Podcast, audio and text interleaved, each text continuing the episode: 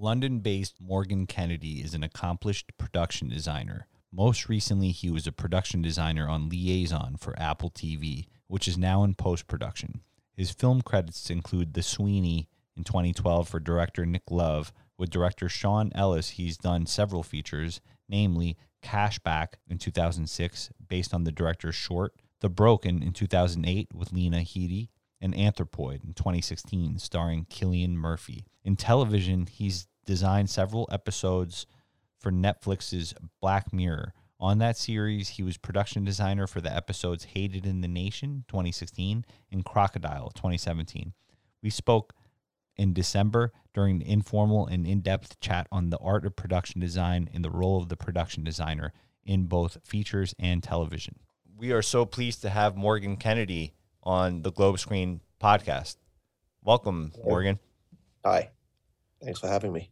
Thanks for joining. Uh, tell us a little bit about yourself. Well, I guess production design wasn't really my on my highest list of priorities when I was younger. I I sort of grew up. The area I lived in on, on the south coast of England was um, everyone played musical instruments. Everyone was in bands. Everyone was into music, and uh, uh, that's sort of really where where I started. And I, I sort of still had dreams of being a rock star, I think, into my twenties. At some point you realise that's probably not going to happen. And so I sort of fell into the movie business or, or production design kind of by accident. I mean, I, you know, I grew up in the, uh, I'm an eighties kid, so I grew up in a you know fantastic time of movie making worldwide, really. You know, the eighties was sort of, I don't know, it was what you did when I was fifteen. You went to the cinema every week, you know, Alien and, and, that whole era of filmmaking, that whole genre was a sort of was sort of such a big part, I guess, of my childhood. That, um, but it never really occurred to me that that's what I actually wanted to go and do, because I was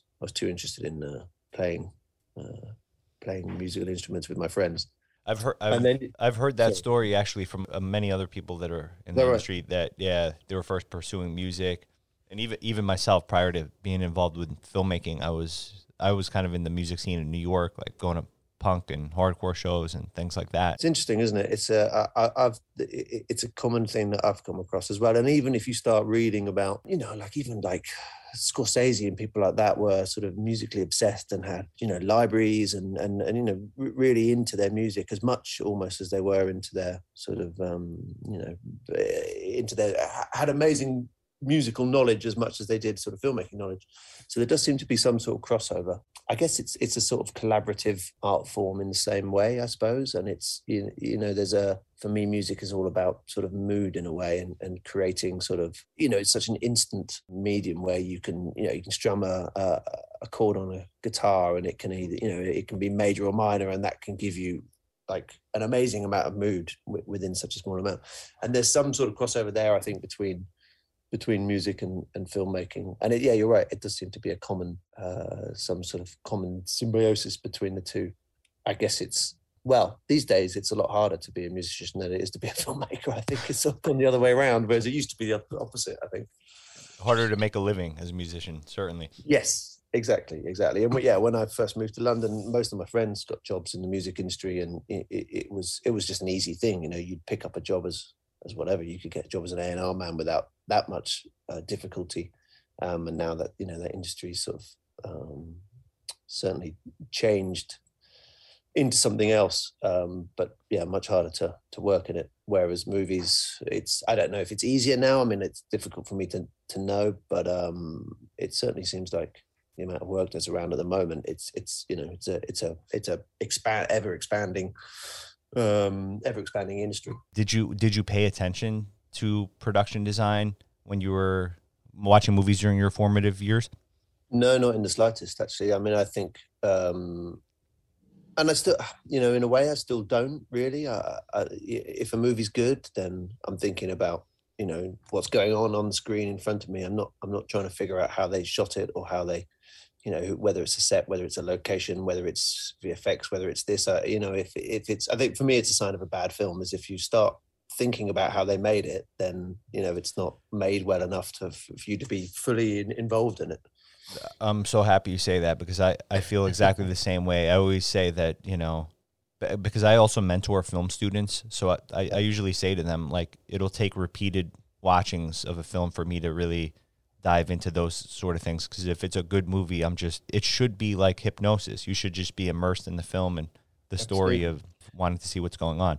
Yeah, and invested in the characters, right? I mean, if you're not invested in in who these people are and what they're doing and what's happening to them, uh, then I think you sort of, you you know, as a as a as a piece of storytelling, you've sort of failed, unfortunately. Yeah. And that's, you know, but you know, that said, look, if there's, it, it, you know, if it cuts to some amazing scene, then you know, it goes through my mind. Uh, oh, okay, that's that's nice. But then, yeah, I'll have to go back afterwards and you know, and examine things, and I, I do that sometimes. I mean. um I don't know, part, part of me sort of, I like the I like the fact that, that movies are this sort of magical event, and that to actually overanalyze them sometimes sort of, you know, it kind of spoils them a little bit. I totally agree. Um, what's worse is when, what conversely is when people watch them on their phones for me. Yeah, absolutely. I mean, how could you possibly, and, and look, I'm as guilty as anybody else sometimes. I watch something on my laptop if I'm traveling, or, you know. Laptop um, is a little bit more acceptable, but a phone, I don't know. A phone is, I feel it, like yeah. it's it's not as immersive as an experience, you know. It's not immersive. No, I, I, and how could it ever be? I mean, you know, it's, I, I mean, weirdly, I suppose if you hold your phone at a certain distance away from your face, uh, you know, perspective-wise, it's the same as, it's the same as going to the cinema, right? If you hold it close enough and you put. I guess tec- in, but... technically, yeah, I, I know what you mean. So but there's a yes, there's a distance there, um, which I, I and, and my my um, kids watch, you know, movies on their laptops as well, at the same time as watching something on their phone, as well as, you know, looking at their iPad, and uh, it, it's that sort of, you know, unfortunately, I think that's the that's how viewing goes on, and and I'm I'm guilty of watching films in two sittings now because I you know I'm tired or I have, my attention span is reduced, I think. Recently, because I can turn it off, and you know, um, and I think that's also a shame because you go to the cinema and you can't get, you know, you can't get out. You're, there, there you are. You have to keep watching it, even if, even if it's frightening you, or if it's, you know, making you sad, or or, or whatever, you know, whatever emotions you're feeling. I don't know how old your kids are, but I, I'm definitely guilty of having to watch them in two sittings at least, because my wife and I have young kids, and usually it's the only time we could watch them is late at night and when we're already very tired. Exactly that. Exactly that. Yeah, and look, th- th- there's nothing wrong with that. But I guess, I guess, as a movie maker, you want, you know, you don't really want people to be stopping and starting. Do you know what I mean? Because because you do lose, you lose your thread. You know, I have to go back and watch the, the the ten minutes before I stopped in order to get myself back into sort of the investment of, of what's going on. And you know, but look, it's, you know, it's the modern world, right? I mean, absolutely, you can't deny it. So so how did you how did you transition from, I guess, designing for music videos into feature films? How did you really get started? Did you study design or architecture? No, um, no. I'm more of a school of life film student, I guess. I, I sort of fell into doing making music videos. Uh, well, I actually started in, in light entertainment in in um, at, at the B B C, um, not as a full time. Um, employee, but sort of freelance doing that. And then I sort of fell into music videos because at the time that was a sort of, you know, it was a, like a, a, a big industry, and it was, you know, there was, there was, you could, you could get the money to make a music video. You know, even smaller bands would have a sort of, you know, fair amount of money to make these things. And, and they were always very creative, and there was, you know, there's no real script. There's just these sort of vague ideas that, you know, the bands and the labels would sign off on. Um, and it's very visual. And, yeah, and it's. I mean, yeah, you just sort of. Do, you, it was almost kind of felt like a sort of practice because you, you know, the, you, the stuff we used to do in music videos at, at that time, you'd never, you know, maybe yeah, you're doing fantasy films or you're doing sci-fi, but a lot of the stuff was just, you know, really creative, really imaginative, and almost like a sort of testing ground for ideas. Um, and there was, you know, there wasn't a lot of money, but there was certainly enough money to to, to sort of run with it and have fun. Um, and there wasn't really anybody kind of looking over your shoulder telling you you couldn't do it because it's it's the music industry, so it, you know, it's creative, and, and everyone that's involved with it is a has a sort of certain sense of um, a freedom in the way that they, you know, they work. Um, and so that was great. I mean, you know, it was it was a lovely a lovely time to be. Um, to be working, um, and then I sort of from that moved into doing commercials, just because I think you you know the the the same directors work from, you know, starting mu- in music videos, and then they they start getting commercials, um, and then that sort of, you know, you start doing a few and then you get more, blah, blah, blah. And there's a sort of transition that way. And then um, that sort of then led on to doing, there was a um, commercials um, director, a music video director called Sean Ellis, who I worked with, who I had worked with a lot, who then, um, he directed a short film called Cashback, which went on to, um, which was Oscar nominated. And so from that, then he, um, he, you know, wanted to make more feature films. And so he made his first feature, which was actually, which was taking um, Cashback short film and then actually shooting a sort of a piece either side of it and turning it into a feature film, which I thought was very clever. And then, you know, once you've got one feature film on your, on your credits, then you're sort of, you know, then you're a filmmaker.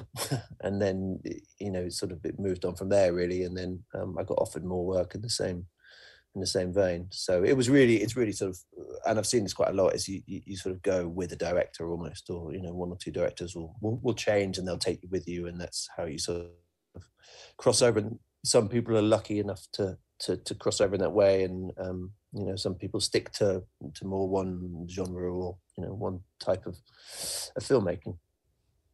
Yeah, that makes perfect sense.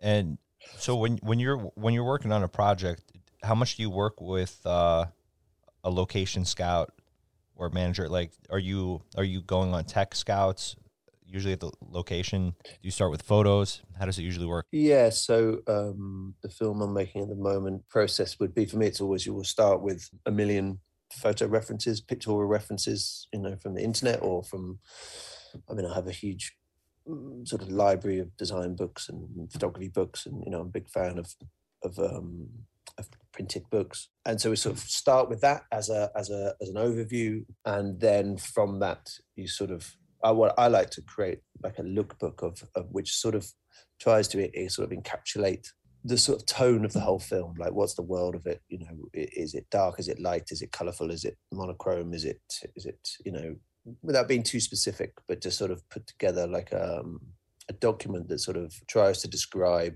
how I see the film in conjunction with the director and, and the conversations we'd have. And I think from that, then once you've got a location manager in, involved, it's kind of trying to express that, whatever that tone is, whatever that world is to them, to give them a steer to then go and start looking for locations, which it, it depends on the film to a certain extent. I mean, the, the, the one I'm doing at the moment is it's sort of fifty-fifty locations to, to building in the studio. So, you know, it's a big part of it. And then from that, then, I mean, this job we're doing uh, every week, we'll do one day location scouting, go out and, and having picked from a big section of, of um, photos that the location managers found, and go and, you know, physically go and see those places. And it's always different. I mean, you look at photos, you can look at a photo of a room and it'll look one way, and then you get there and somehow or other there's a, there's always a, you can't really tell until you're standing in a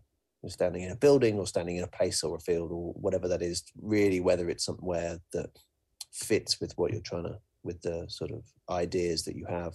And sometimes you go to a location and you find something that you weren't expecting, and it and it's way better than, or it's different from from what you'd imagined, but it's actually pushes you in a slightly different direction. And, you know, that's the sort of collaborative nature of of making films, which I really like. Um, is that you, you can, you know, everyone chips in their bit, and then sometimes that can can can push you off on a totally different path from where you thought you were going. Um, and yeah, you know, it, unless you're building everything in the studio, I think I think from a design point of view, you have to be the locations that that are available and and that you you know you're gonna find or look for have to be taken in, into consideration when you're trying to look at the overall design of a movie. Because otherwise, if you know, if you design sets, they're one thing, and then you're saying, well, they ha- the locations have to be like that, but you, you know, you know that's not possible if we're shooting in central London. So central London looks a certain way, and you can't, I can't go in and paint every street or every house or every car, or uh, you know, you can't adapt it that much because it's a location. So there's only, you know, there's limited time and there's limited resources. So I think you have to sort of bring that into um, your overall picture of what you're trying to create quite early on. And then that sort of, you know, the, the, a lot of people talk about the, the the city you're shooting is the city being a character in the film, which um, again d- depends on the film. But I, you know, I think that's quite an interesting interesting way of looking at it. Uh, is that it can, you know, the sort of the soul of the city can uh, can be y- y- sort of included into that into the story, I guess. Film, I, I totally agree that like films, when they're done well, they have a, a vibe that you're creating, and I, and yeah. so I think if if like, you know, just like certain cities and places have a vibe, and if you could showcase that, you know, the right way, then I, I do think it ties into the character of the story. Oh, absolutely. You know, and that's like, to use your, to, to go back to music, I was thinking about this the other day. It's almost like for me that the, the, the sort of the design and the uh, cinematography and the, the costume and those sort of creative elements are all, they're sort of, to me, they're, they're like the melody on the music. And then the sort of the, the actors and the story are like the lyrics. You know what I mean? And so you have this, you know, sometimes you have a song that's got amazing lyrics and it's, but the melody, yeah, you're right. I mean, for me, I always, it's about music is always first it's the mood. And then some people I know are like obsessed by lyrics and they, they know the lyrics to every single song. For me, it's always, it's always the music more than the lyrics. And, you know, maybe there's some, that's not a coincidence, but I think with movie making, it's the same thing. Is it's like you, once you've once all those things work together beautifully, then you have this sort of amazing thing. And, and sometimes they don't, you know, but uh, then you make another one and you learn, you know, what went wrong the last time. And then the next time you make another thing. And, and sometimes that's, you know, the, the, I guess if you're writing a song, you sometimes within the first couple of bars, you know, if you've just hit this thing, which is going to be this sort of magical um, piece of work, piece of creativity, whatever. And I think you, you get the sense of that with when you're making a film as well, or you're making a T V show, is that you can tell quite early on what it's going to be. You know, if, if it's going to be something special, I think it just somehow all these things come together. Um, and that, you know, that's a lovely thing to to experience, I think. Um, but it is that it's the sum of all those things, like an orchestra sort of working together, you know, at full pelt and sort of affecting each other, but yet having their own sort of voice within it. So yeah, yeah. More musical. Uh, I, lo- I love it. Is the process different at all on a T V show versus a feature film? I mean, the uh, lines T V are getting blurred more than ever before. I mean, in terms of the quality of television, it's really becoming more cinematic than ever before. Yeah, they are. I mean, gosh, I mean, I, I don't, I think, well, the T V show's a lot longer. I mean, it's like, it can be two years of your life. Um, yeah. Which an awful long time to work on one thing, but, you know, we're good in many respects. Um, but I think as far as the actual, as far as the sort of creative experience and as far as the actual sort of content goes, I, I don't think there is any difference anymore. I think, you know, if you look at the quality of the sort of actors that, that now do, um, that now do T V as much as they do film. And if you look at the quality of the writing and you look at the quality of the directors that get involved, I mean, it's definitely, um, It's definitely, I think, not the same medium because obviously storytelling wise, that, that, that there's a big difference. But it's it's definitely, I don't really see the difference. I mean, for, for me, if it's if it's someone's got a great T V show um, to work on, then, you know, fantastic. And if someone's got a great film to work on, then equally fantastic. Um, I think, yeah, it's it's really, in a way, it's a consideration of of kind of lifestyle really, and and and family and, you know, committing to something for, for that amount of time can be can can be restrictive and can take its toll in, in a way. Um, whereas a film is, you know, that it's normally two ways. To, it, the, there's a length certain, you know, right. Normally of a film, and it's it's rare to shoot over that. I think that makes um, sense. Yeah. What was it Spielberg said, that you could any film could be shot in fifty-four days, something like that? Spielberg said that. Uh, Or someone told me that Spielberg said that. That might not be yeah. actually what he said. Yeah, and that that's a that's a luxury because uh, most independent films are being shot in less and less time. From from yeah. you know what I'm understanding. twelve Yeah, that's insane.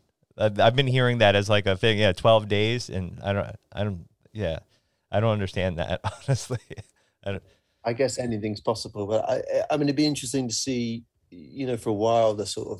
Um, The sort of higher end independent films seemed to sort of disappear, and there was the sort of there was the sort of micro budget stuff, and then there was this big jump to sort of, you know, the big blockbusters and that sort of nice sort of, you know, independent film genre almost seemed to disappear. Yeah, um, which is right. A real shame, you know, because there's some amazing stuff that comes out, and and I wonder now that sort of uh, you know, Netflix and Apple and Amazon, and the subscriptions are, are sort of, you know, pumping a lot more money back into the whole industry. I wonder whether that will sort of come back as more of a, a viable um, genre, because because then, you know, the, the reason for not making those films was that there wasn't any, you couldn't make any money back.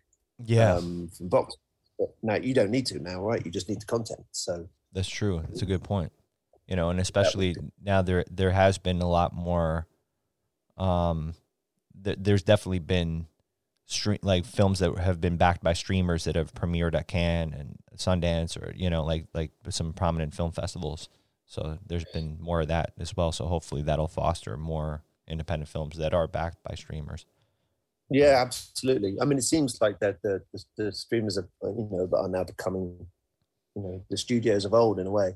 Um, I sort of, uh, you know, I've never really been involved in the whole American studio system, but it, it seems like that that's that's sort of where, I don't know where that'll land, but that certainly seems to be the way that, that, that the industry is going. And I guess by taking away that sort of box office success, um, you know, it should allow for people taking much more chances on, on scripts and taking more chances on the sort of movies that, that people will finance, you know, because that's uh, oftentimes that's where the best films come out of, right? It's, it's, it's, it's people with crazy ideas that, you know, no one believes in.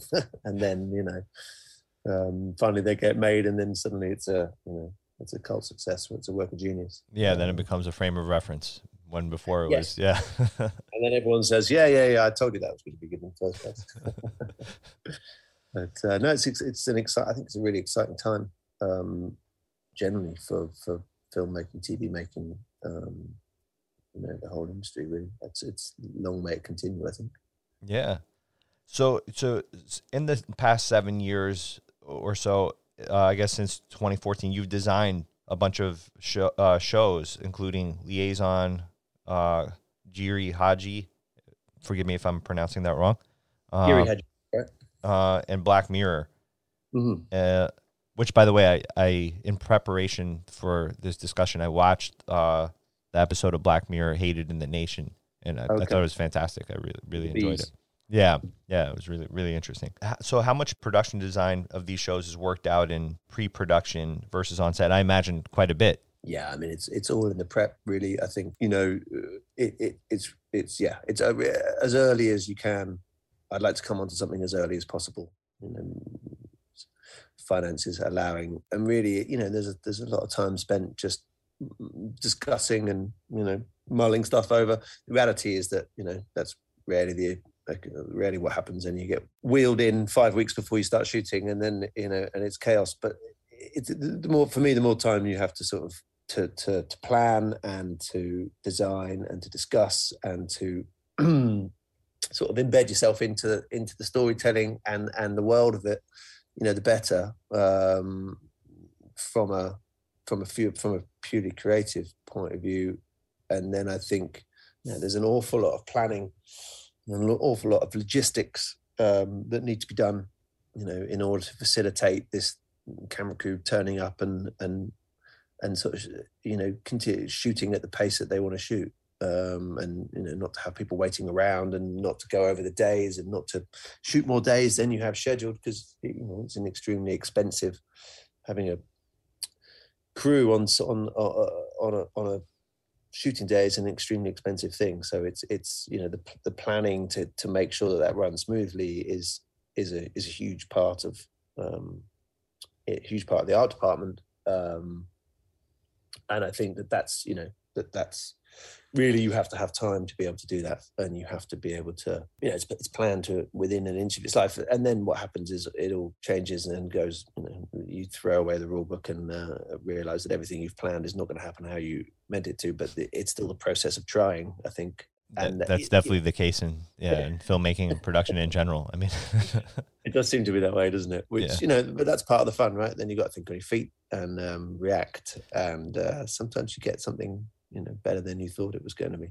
But from a from a designer's point of view, or from an art director, um, um, art department point of view, point of view, it's it's you know, you really do have to be on your game, I think, to to to not just to plan what's coming up, but to think around, you know, what might happen, to think around the story, to to to to infill. You know, really what you're doing is you're creating a world that that that these characters can believably live in. And a lot of the time that's not written in the script. Right. And so, I, want, I wanted to like, kind of pick your brain about that a little bit, because what I'm fascinated about is sometimes the decisions of something being ultra realistic. Let, let's say, is it an office that, you know, a police officer would have versus a sort of cinematic realism, which maybe it's not so realistic, but it's just more aesthetically pleasing and something that's it's better for, the, you know, the audience's viewing pleasure. And I'm sure some of those decisions are made, you know, like the, depending on the type of director it is, you know. But is that is that something that you think about? Yeah, yeah, for sure. Yeah, I mean, yeah, and I think I think some of that would be driven by the director you're working with and who uh, and what's the world that they want to create. I mean, you, you can take artistic license um, with reality, and you know you can do sci-fi where none of it exists in the real world. I mean, um, or you can do you know hyper reality. Almost, you know, yeah, documentary making where you are literally just trying to recreate something which has happened, or recreate something which you know a writer has imagined might happen um, in in its um, in its sort of real self. Um, I mean, I th- I think for me, it's like f- films are, you know, none of it's reality because it's a film. So it, therefore, in it, in its essence, it, it is it's make believe, right? So. You, you should, you know, the, the ability to be able to um, to change that reality is something that that um, that is a is a sort of enjoyable thing to do in a way. Um, and and you know, if you, in some ways, reality is always slightly stranger than you think it is. Like what I love about you know good design on. Uh, when you see it is that, that, that you know, people, I've spent a lot of time traveling around the world looking at people's houses, um, you know, getting inside to all sorts of places which you don't normally look at. And and and it's it's always a surprise to see how people live, and a surprise to see, you know, um, how their lives are constructed, and surprised to see the stuff that they that people have in their houses. I mean, it, it's it's and that to me is fascinating that that you can take liberty, I think, with um, with people's expectations um, without crossing the line of of sort of removing somebody's belief of, of what they're seeing on the screen. And it's definitely a line that, that has to be found for each project, because, you know, you can have you can have an, a, an everyday story, contemporary story, but yet you can make it fantastic by, you know, by stylizing it, um, you know, heavily, or you can, you know, you can make it sort of bla- if if what the story requires is for everything to look really bland, then then that's what the story requires, and then that's that's the thing to do. You know, if if if you if you try and fight that as a designer, then you're going to fail, because ultimately you, you're not being true to to the story that's trying to be told. And and you know, I think that's the utmost important thing. But within that, there is um a certain amount of leeway and a certain amount of space to sort of to play, I guess, and you know, and have some fun. That makes perfect and, sense. Yeah, you know, I, I think I, I, I'm always more drawn to stuff that's slightly more not fantastic, but but where you can stylize things a bit more, and you can choose a very strict color palette, and you can say, well, you know, what if the world was like this? You know, and these things happened in this world, because it's just more it's more interesting. Um, from a design point of view. But it's definitely a, a, like a, you have to constantly check yourself that you're not heading off into sort of, you know, la la land, where the audience is just going to go, well, th- th- why would that person have that? You know, why would this? Why would it, why would it look like that? Because as soon as you do that, as we were talking about earlier, you've stepped out of the film, and then it's kind of all over in a way. It's like a distraction. Yeah. So you're trying to avoid like distractions. It should be more of complimenting kind of what yes. the story and what's going on. That makes sense. Exactly that, yeah. And that's why coming in early on a on a on any sort of project is is a lovely thing to do, because you can kind of you you can you can sort of instill that into the into the film. So sometimes that design can be almost sort of written in, you know. And if you've got a flexible, you know, script which is a bit more flexible, or which is maybe not completely finished, then you know there's some of the stuff that you find as you go along with the director can can sort of inform that. And that's, you know, for me, that's that's a lovely thing to be able to be sort of have that involvement in a in a project, because then it makes it, as I say, it all makes it sort of mesh together, rather than it feel like, well, you know, there's the story and there's the design and there's these sort of independent bits. It's like it should all it should all feel as one, I guess. Yeah, that that scene in uh, Black Mirror for that episode Hated in the Nation, where they go into the headquarters of where they make those autonomous bee drones, and you see all those bees in formation. I'm guessing that was that was all C G I. Um, yeah, but definitely. So how is that like it, like creating a production design environment where then there's also going to be C G I? Is that is that challenging, or is that interesting for you? Or is, yeah, I mean, I think it's, you know, it's it's a big part of any any film, any project now. So it's sort of, you know, it, it, in many ways, it um, it just means that you can. It's not. It doesn't stem. Your your imagination doesn't have to be stemmed by the practicality of what you're actually doing, or what, you know, money or, or anything. And there's always going to be endless restrictions over, you know, however big film you do. There's always going to be a restriction on, you know, what what you can do, how you, you know, where you are. The, the restrictions are, are huge, and I think V F X is it. It means that you can, you know, you can set your imagination at sort of whatever level you want. Um, and then obviously there's the discussion of, well, you know, can can that, is that achievable with V F X to make it sort of believable? Because I, I find for me it's it's one of those things again, when you get V F X you don't believe that, that just again it brings me out of the film, and it's kind of it's, it's all over. But um, it, I, agree, I agree totally. Yeah, I mean, it's another tool in the box, I think, of of sort of filmmaking where, you know, if you've got a very collaborative um, V F X supervisor, then, you know, again, it's that, you know, you can concept something, you can design something, and then and then you can you can almost then figure out how you're going to do it afterwards, rather than have to be like, well, okay, I can only, you know, can only be this, and it can only look that way, it can only, and here's all these restrictions, and I've got to make the design fit within that. It's it's a much nicer thing to say, well, you know, what if it was this, and then worry about how to figure it out, and figure it out how to actually bring that to fruition afterwards. Um, and I think V F X, from a design point of view, is a, is a sort of, you know, massive part of that. I thought it all came together seamlessly from my perspective. It really, you know, I'm sure there were so many challenges that you were dealing with behind the scenes, but from just w- watching it, it really, it looked great, you know. Uh, yeah, cool, thank uh, you. You know, the actors did a great job. I, I see you worked with, on on several projects with Kev- Kelly McDonald. Yes, yeah, yeah, yeah. She was in um, Giri Haji as well, yeah. She's yeah. fantastic. Yeah, she's great. She's a really absolutely. strong actor, for sure. Yes, no, she's been in some amazing stuff over the years. But yeah, I think, you know, Black Mirror is a very sort of, I mean, there's not, a, I think some episodes there's a lot of V F X, but not all of them. But it's it lends itself, I suppose, to. Yeah, th- that's that's a good point. There there is V F X, but it, it's it's good in the sense that it doesn't hinge upon, the story doesn't hinge upon like the V F X. It's not so V F X heavy that, you know, it, it's kind of ridiculous. Like there's like. There's certain superhero movies that I feel like are that way nowadays.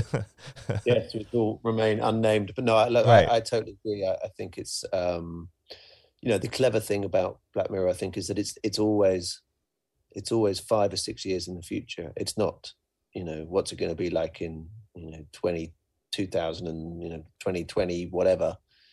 It's, sorry, I mean, two thousand two hundred twenty. It's it's like, well, you know, in five, six years' time, how is this going to, you know, what's going to happen with this technology, or what's going to happen with that technology? And I think that's why sort of Charlie is a genius, to be able to imagine stuff that everyone goes, oh, wow, well, actually, yeah, God, I can see that that's, that is going to happen. Or that it's, it's that, you know, some of those things are, and I think some of them probably come true already, to be honest with you, or are, are coming true. You know, it, it's the, the original series started quite a long time ago now. Um, yeah. And I, I think there's there's probably quite a lot of, um elements of some of the stuff that he has written in that uh, that are probably aren't that far off of reality, and that's the sort of genius of it. And that's why the sort of, yeah, it's it's they're not they're sort of futuristic, it's sort of believable futuristic. I mean, it's almost its own genre in a way. Oh yeah, absolutely. I was thinking about that. I was watching that episode, because even if it's not literally true, even if there's not a literal kill list of people, it, I mean, these things are like parables for things that are actually going on with cancel culture, for example, or, you know, that sort of thing.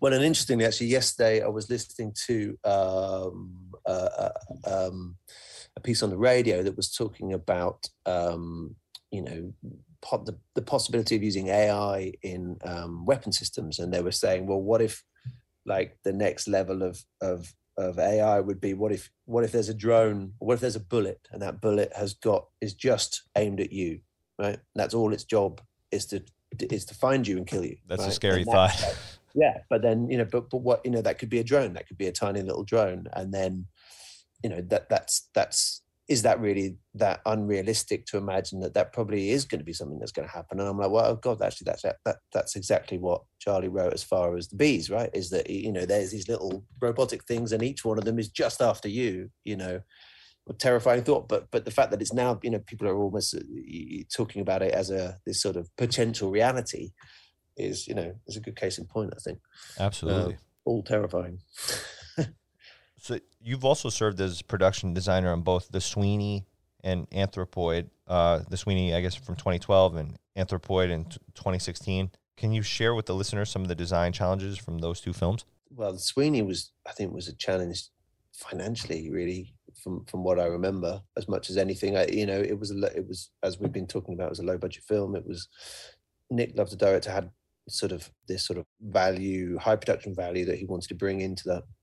into it visually, and yeah, you know, they didn't have a lot of cash, so it was really um trying to find a way of of using those, you know, and that's a big part of, I think, uh, for any designer's job is to, you know, use what's the what resources have you got and how do you best best sort of instill those into a project and and use them to their to their best advantage. I, I think sometimes if you if it's a if it's financially challenged, let's say, then if you spread all that money sometimes over two hours, you end up with with not much, because it's, you know, if it's, if it's if you have to spread it thinly, you don't really ever notice it.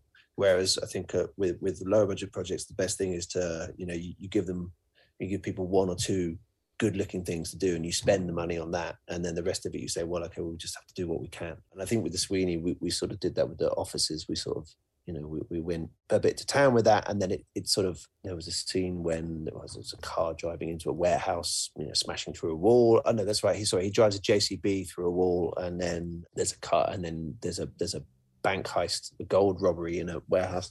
And so I think we just, you know, it's like, well, let's make those as amazing as we can without giving our resources, and then, you know, if that means that we don't have much money left spread for the rest of the movie, that's fine, because we'll just, you know, it will be, it gives you these memorable experiences, I think, if you're an audience, if you're in the audience watching it. And I think that that's, you know, that seems to work.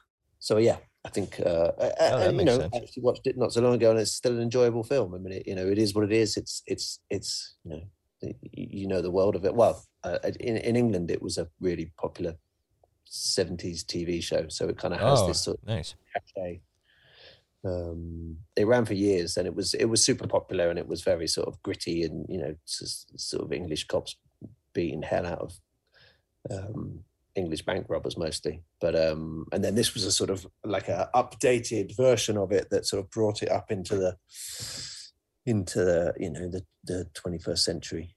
Yeah, um, I I really enjoyed it. I th- I, I haven't seen the original, but I I, I like the twenty twelve version. I thought it was really good.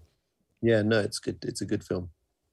Uh, and this is something I'm also curious about. How do, dealing with different directors, do you find some of them come to the table with like a natural sense of like like a better sense of production design than others? Like, do some come with like, okay, here's the color palette that I'm thinking about, versus others that are, you know, you know, more open to your ideas of what a color palette should be, for example?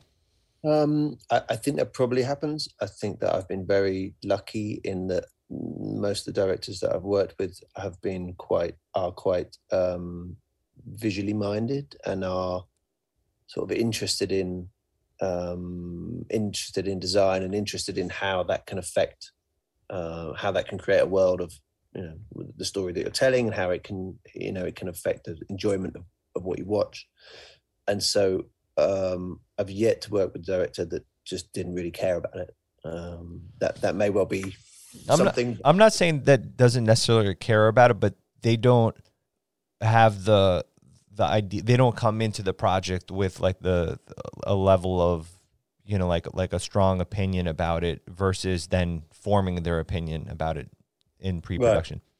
Sure, sure. Yeah, I think, well, I think sometimes, you know, I think, uh, you know, I, the, the, for me, I see the, the role of sort of, I guess, a, as a designer is that you are,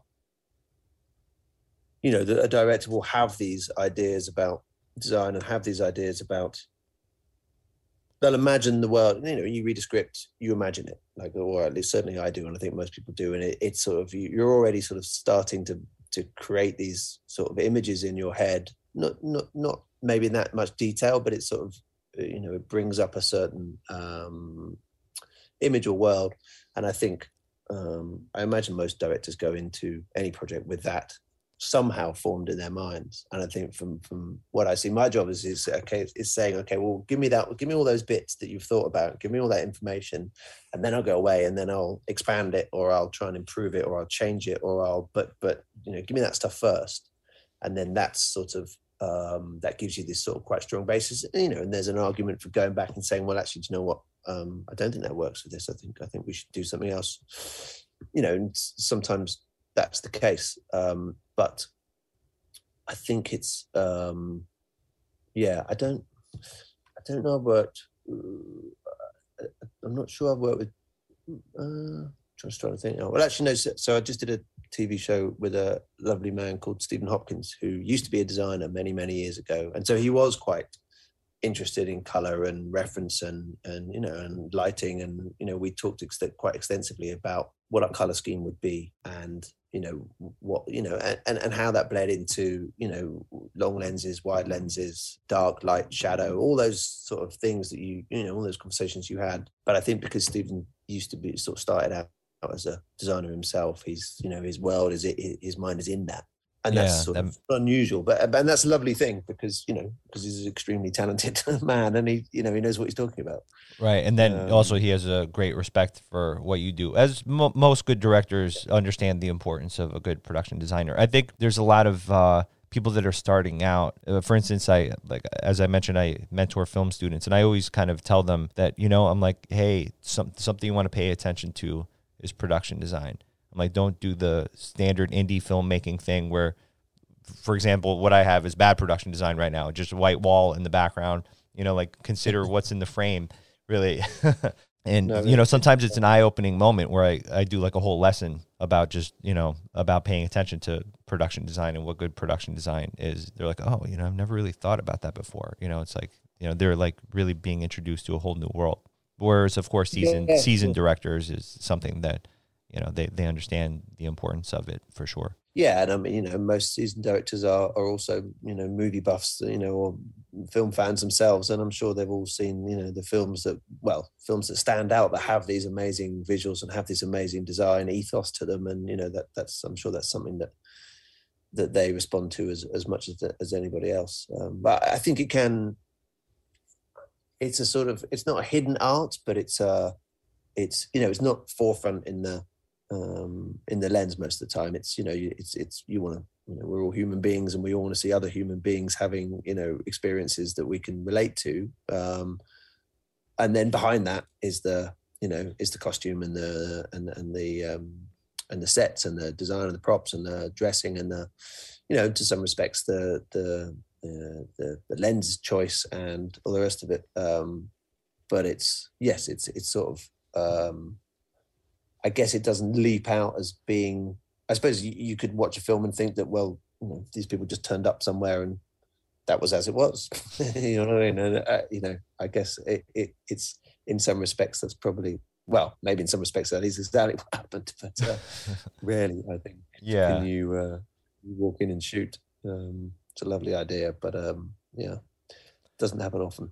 Uh, spe- speaking of which, and you mentioned costume designers, how much do you collaborate with the costume designer in pre-production or, um, or during I production it, even? Yeah, it depends. On, it's, it's project dependent to a certain extent. I think, you know, if you're doing a, a period, um, if you're doing a period film, something that's not contemporary, then I suppose um, th- there's, you know, probably more involvement there. Um, I do, you know, talk colours a lot with um, costume designers as far as, you know, for me, it's a, you know, colour is a massive part of of the design of anything. Um, and, um, you know, I love to really like, enjoy sort of playing around with colour palettes and restricting some colour palettes. And, you know, you can you can make an entire film grey and then, well, you know, obviously seen as this is the obvious example, but that's, you know, you such a good, that's so visually stunning. I was just watching that. It's interesting you mentioned that because I was away somewhere with my wife and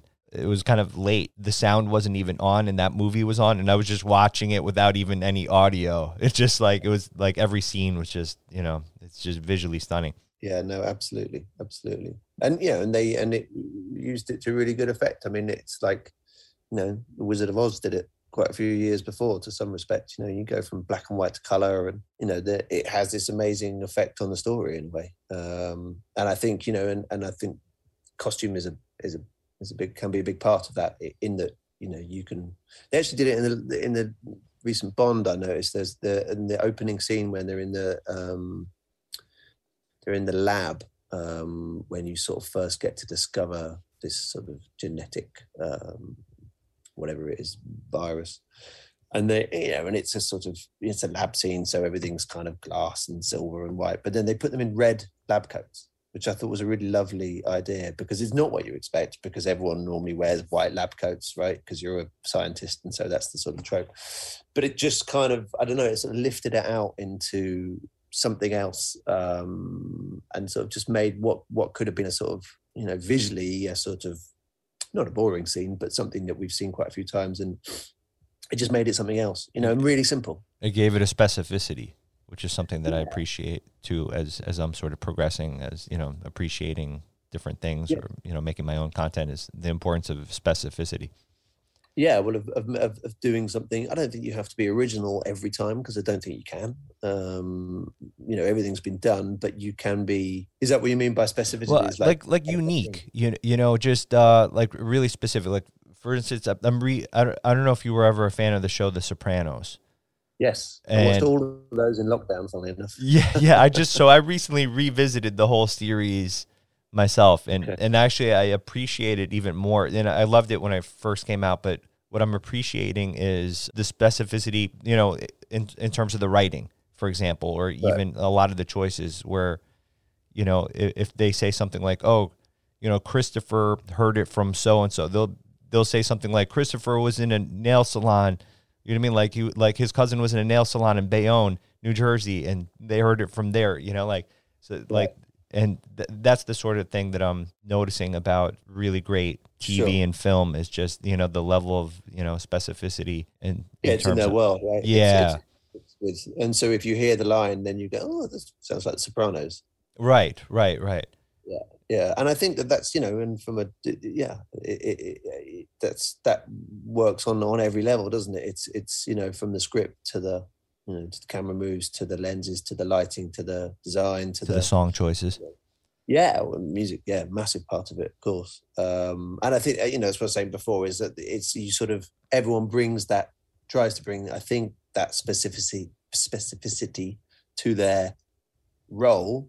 And then from that, then then you sort of, that's what creates something very, um, doesn't have to be new, unique, I don't think, but but something that that has its own world and has its own identity. And I think a lot of times that's the best, they're the most enjoyable films to watch. Like, it's like Casino pops into mind for, for, for that reason. Because, you know, the outfits and the cars and the, it's just got this world which you just, you're immediately in it, you know, and you you you and it's really enjoyable to be in it, you know. It's like, yeah, I loved every minute of it, because even if it's, you know, it, even aside from the dialogue and the amazing acting and the direction and the rest of it, it's just it's just an enjoyable thing to be part of, you know. You, you feel like when it when the movie ends, it's like, I actually want to be I want to be there, I want to go and live in that world for a little bit, you know. Yeah. And sort of hang with these people a bit more. I know what and you I mean. Think that's But yeah, you know, and that's a lovely thing to to to to create that um, such a strong sense of identity in a way for um, for a piece of film or, or T V. And you know, really, I mean, if you look at a lot of the um, what a lot of the content that the streamers making, that I mean, that's that's you know, it is it's it's it's it's sort of fantasy worlds, isn't it? No, no, there's not really that much gritty reality anymore. There's everyone everyone is trying to set out there. Um, set out their stall and, and create these very individual pieces of content. Um, and, you know, sometimes it works better than, than others, and sometimes it doesn't quite land. But uh, there's, there's probably some sort of inverse contrast because our world has become a gritty reality, our yeah, actual maybe. world with the pandemic. And so people probably need a little bit more fantasy yeah. versus versus the nineteen nineties when, you know, looking back, it was, you know, sort of a carefree time, and then content yeah. became grittier. Yeah, it's probably true, actually, isn't it? I suppose that is that. Yeah, I'm sure there's many books that have been written about exactly those that that subject. But uh, no, I think you're right. I think um, I think you you know when you're left with um, not much going on in your life, then then you look for you look to stars for for your imagination to take you know, take over. It's like people that are in prison for you know in prison for years and years, and you know what they're left with is their imagination, and that's you know. Um, in a way that's I suppose that's what you know T V does, isn't it? It's it's kind of it feeds that um just with you know the magic of being able to sit in the comfort of your own sofa having a cup of tea, but yet be able to to be in all these amazing different places and sort of experience all this stuff. Um is, are there any production designers out there that who you admire their work? um I mean, yes, lots. Most, I think, uh, sort of. It's. Uh, I don't think you often see what you what you know. I think bad design is a terrible word because it, everything is very subjective. But I don't think you often see what you'd call bad production design. In a way, I think I see stuff that doesn't um, appeal to my sense of taste, I suppose, um, and I see stuff that sometimes maybe doesn't feel like it's sort of um, like it fits the story. But I mean, I, you know, most of the time, I think, you know, that there's the most stuff I see, I think, you know, I enjoy the production design out of it. I mean, I, I guess if, if I had anybody, um, those people that I sort of looked up to, it's, it's people that are amazing, um, skilled artists or amazing draftsmen. I love, um, I have a um, Dante Ferretti book at home, and it's just these massive, big, like the book is huge and super thick, and then these, these double page spreads of these sort of drawings that he, you know, these production drawings that he um, did for, for most of his films. And they're just, you know, in themselves, they're beautiful works of art. Um, and this is just, you know, this is just him scribbling these out for this, for this film. Um, and, you know, it's, it was kind of Dante Ferretti. He was Fellini's production designer or, yes. um, okay, yeah, yeah. That's right. Yeah, he did Gangs of New York, and I mean, yeah. endless list of, of amazing stuff. But yeah, he, he, Gangs of New York is a film. Uh, speaking of which, that that's that's a film that I feel like re- rewards repeat watchability. I think I like that film more upon like watching it a second and third time than I did originally. Yes, I had to be honest with you. I don't think I've actually watched it second time uh, around. It's, it's worth it, I think. Yeah, yeah, yeah. And uh, it's, it's again beautifully designed film. Oh, absolutely. Yeah. yeah. Definitely seemed authentic. Like, like I wasn't there at that time, but you, I, I, I was sold, uh, you know, I felt like it, it felt realistic to me. Yeah. But interestingly, so, and I only know this from looking through the book, is that, that when you sort of look at, I think when you look at some of the design of it, it is quite fantastic. You know, it is, it's, it's, it's set out to be beautiful, which, and I'm sure if you lived in New York at that time, there was a lot of people that probably wouldn't agree that it was this amazing, beautiful sort of, you know, light coming through the, you know, beautifully lit um, scenarios. Uh, and I'm, you know, that, that probably, as I say, that's probably not the reality, but you don't get the sense by watching it that it's that it's a fantasy film. You do, you sort of believe it, you buy into it.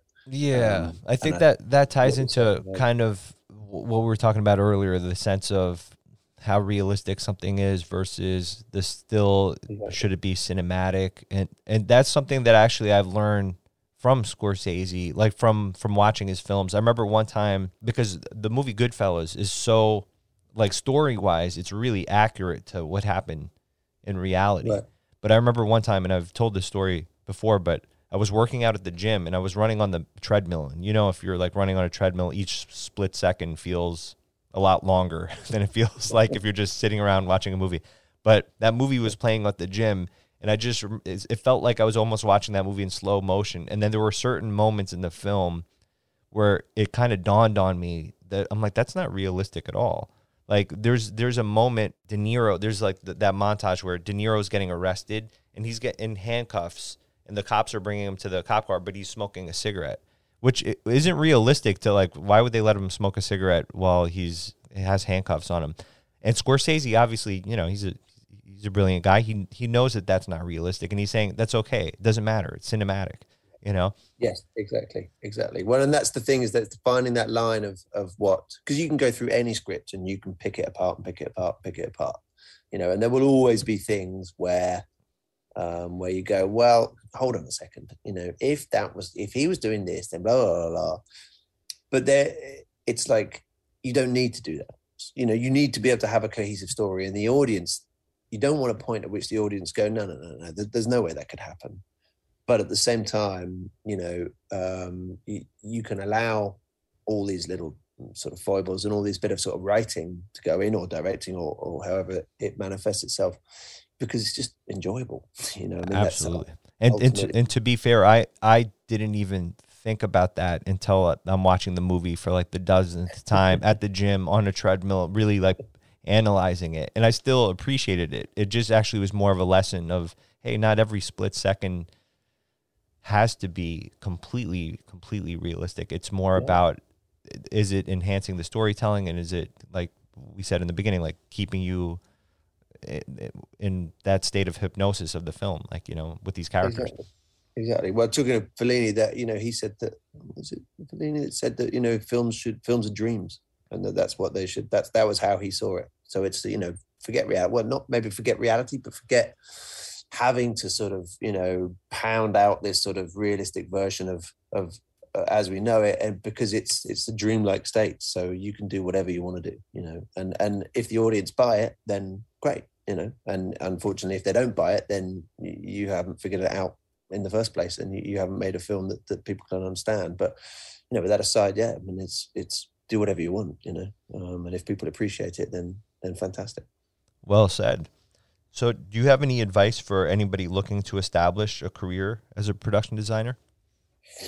Um, hmm, tricky one, because I sort of because I sort of fell into it. It's hard to know. I mean, there's a there's a lot of amazing colleges. There's a lot of um, You, do you mean if you're, if like after college or pre-college, I suppose? Well, I I would love to know, is there any sort of like just practical advice that you've learned over the years that, you know, that that you would tell to an aspiring production designer that's just really trying to break into the field?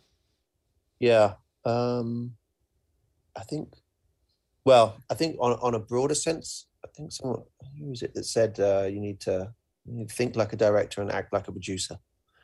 And that was the best piece of advice, it, it, is that, you know, you, you need to be able to understand, I think, how a director's mind works to a certain extent, because there's no point in designing a set that can't be shot, you know, or that doesn't serve the action, or that doesn't um, allow the actors or the director to to have that moment when they're creating this thing that's going to go on, you know, well, not on celluloid, but on in digital celluloid, whatever it is, you, you know, you're creating an environment for this sort of magical thing to happen. Uh, and so in order to facilitate that from a design point of view, you have to understand how a director thinks and how they're going to, how they're going to want to, what, what would give them the ability to be able to do that. Um, and so I think, you know, it's sort of, in a way, that's the sort of most paramount thing. And then you need to act like a producer, because there's always going to be a purse string somewhere tugging at you, telling you you can't do that. But but I think that the, you know, it's it's I think as a, a, a sort of the more I've worked, the more I've understood that that you really have to have this sort of slight symbiosis with with how imagining how a director is going to want to shoot something. And you know, it's sometimes you completely get it wrong, and you have to go back and ask them again, and they're like, well, how is it you want to do this, you know? But once you've got that sort of understanding, then I think that that's when sort of good design is um is confluent with that, uh, and when and that's what really what informs sort of um how to how to sort of think in design terms, um and you know, how you do that, I don't know, go out and hang around with them and pester them and ask them questions, but it, it's a sort of, you know, that's the sort of stuff I don't think you can learn at, at, at college, and that you have to, you know, a college can give you those skills, I'm sure, and and you know, the the practical knowledge and the, you know, how to think about going about that, but it's really sort of spending time um spending time with people, I think, um and, and understanding, you know, yeah, how they think, um and and what would what would serve them the best, I think is uh, that's the key thing.